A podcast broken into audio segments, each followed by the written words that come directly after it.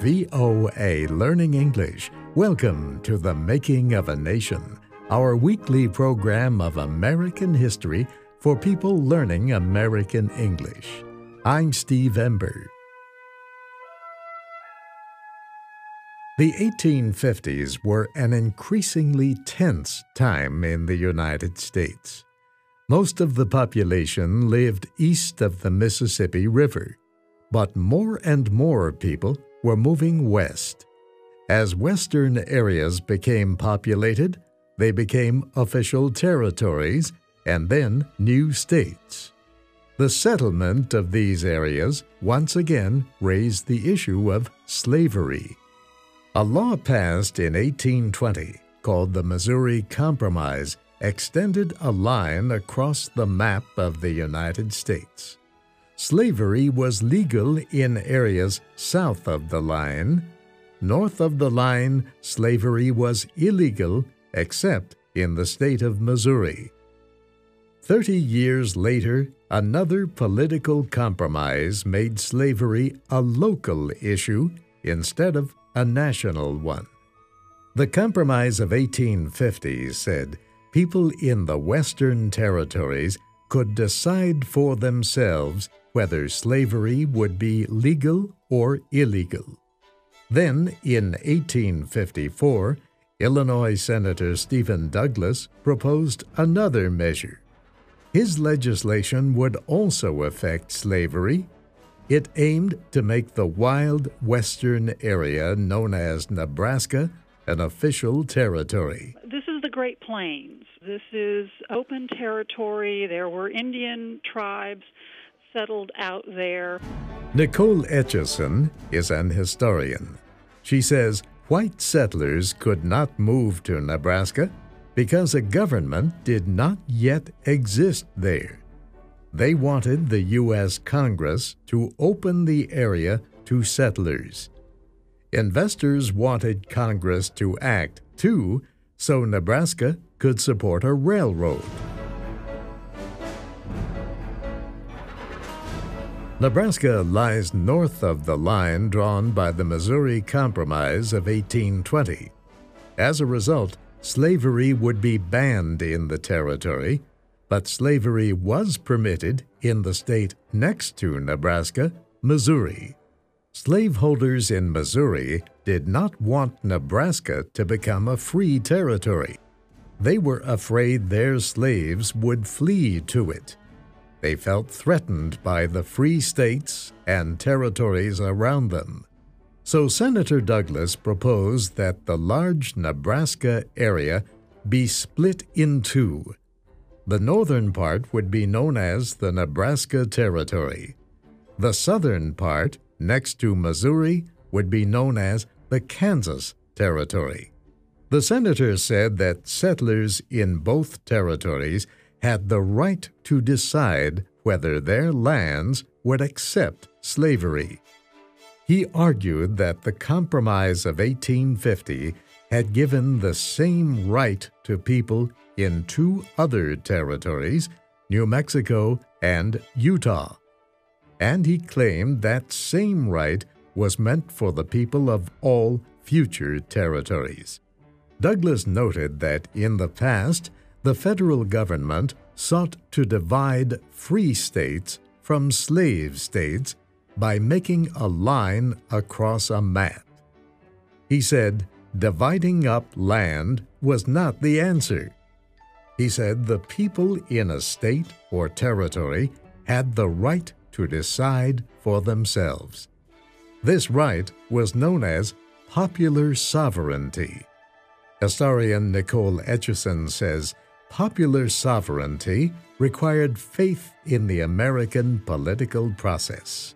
Stephen Douglas argued that the foundation of American political philosophy is that the people get to decide. The voters get to decide issues, and there was no reason why they couldn't decide the slavery issue, just like they decided any other political issue.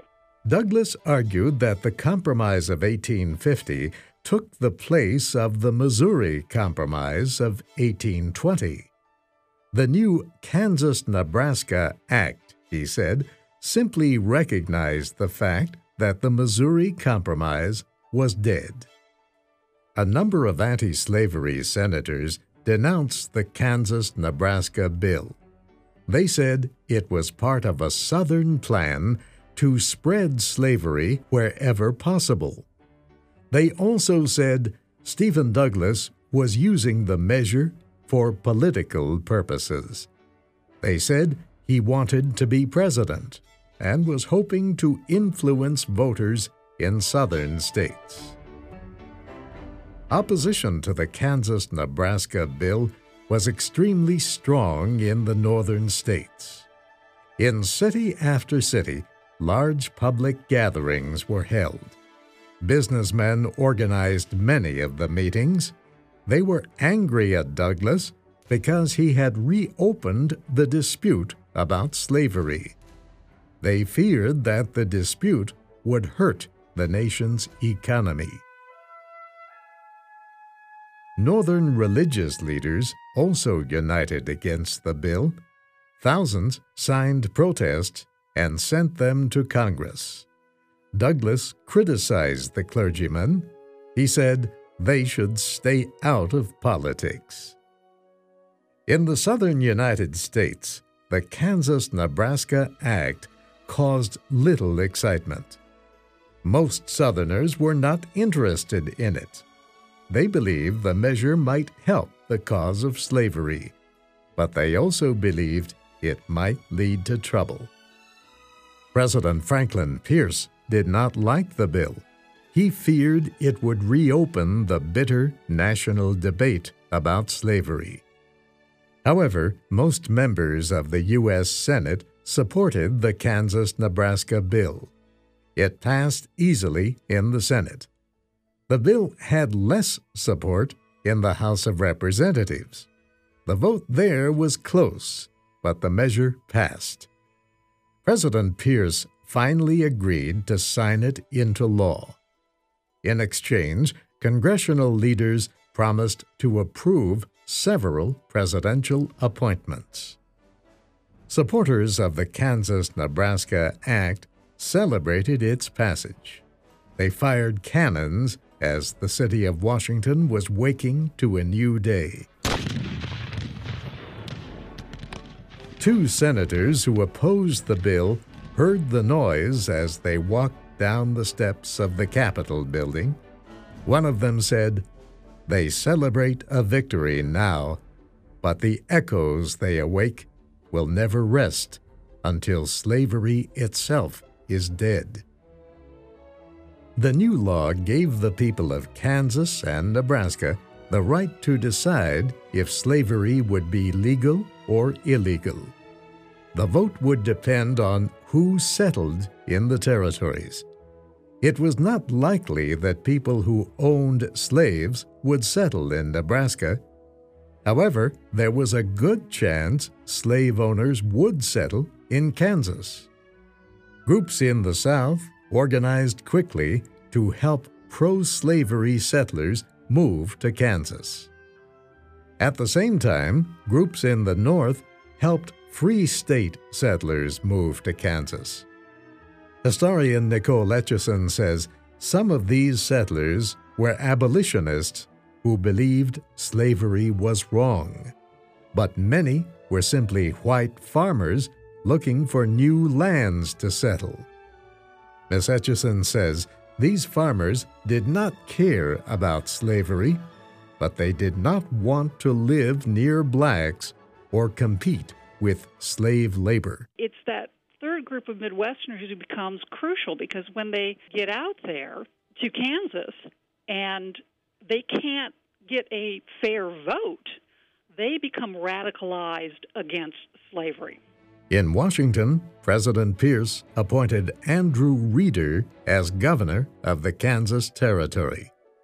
Pro slavery settlers urged Reeder to hold immediate elections for a territorial legislature. They believed they were in the majority. They wanted a vote before too many free state settlers moved in. Governor Reeder rejected the demands he decided to hold an election, but only for a territorial representative to the National Congress. On election day, hundreds of men from Missouri crossed the border into Kansas. They voted illegally, and the pro slavery candidate won. The same thing happened when Kansas finally held an election for a legislature. Once again, men from Missouri crossed the border into Kansas. Many of them carried guns. They forced election officials to count their illegal votes. As a result, almost every pro slavery candidate was elected to the new legislature. Nicole Etcheson says many American elections in the 1800s had examples of violence, bad behavior, and wrongdoing. But the pro slavery Missourians were extreme. It was obvious, obvious that there was egregious fraud in the elections in Kansas Territory. She says population counts at the time showed fewer than 3,000 voters in Kansas Territory. But pro slavery candidates received up to 6,000 votes. The governor ordered an investigation. The investigation showed evidence of wrongdoing in six areas. New elections were held in those areas this time, when only legal votes were counted, many of the pro slavery candidates were defeated. Yet there were still enough pro slavery candidates to hold a majority. Andrew Reeder understood he was governing a bitterly divided territory. He wanted to warn President Pierce about what was happening. So Reeder went to Washington. He met with Pierce almost every day for two weeks. He described how pro slavery groups in Missouri were interfering in Kansas. He said if the state of Missouri refused to deal with the troublemakers, then the national government must deal with them. He asked the president to do something. Pierce agreed that Kansas was a serious problem. He seemed ready to act. Reeder returned home and opened the first meeting of the territorial legislature. The pro slavery majority quickly voted to move to a town close to the Missouri border. It also approved several pro slavery measures. Governor Reeder vetoed these bills but the legislature rejected his veto and passed the new laws. The Kansas legislature also sent a message to President Pierce. It wanted him to remove Reeder as governor. Political pressure was strong, and the president agreed. He named a new governor, Wilson Shannon. Shannon supported the pro slavery laws of the legislature he also said Kansas should become a slave state like Missouri. Kansas settlers, who had voted against slavery, became extremely angry. Soon, the situation became violent. The events known as Bleeding Kansas will be our story next week.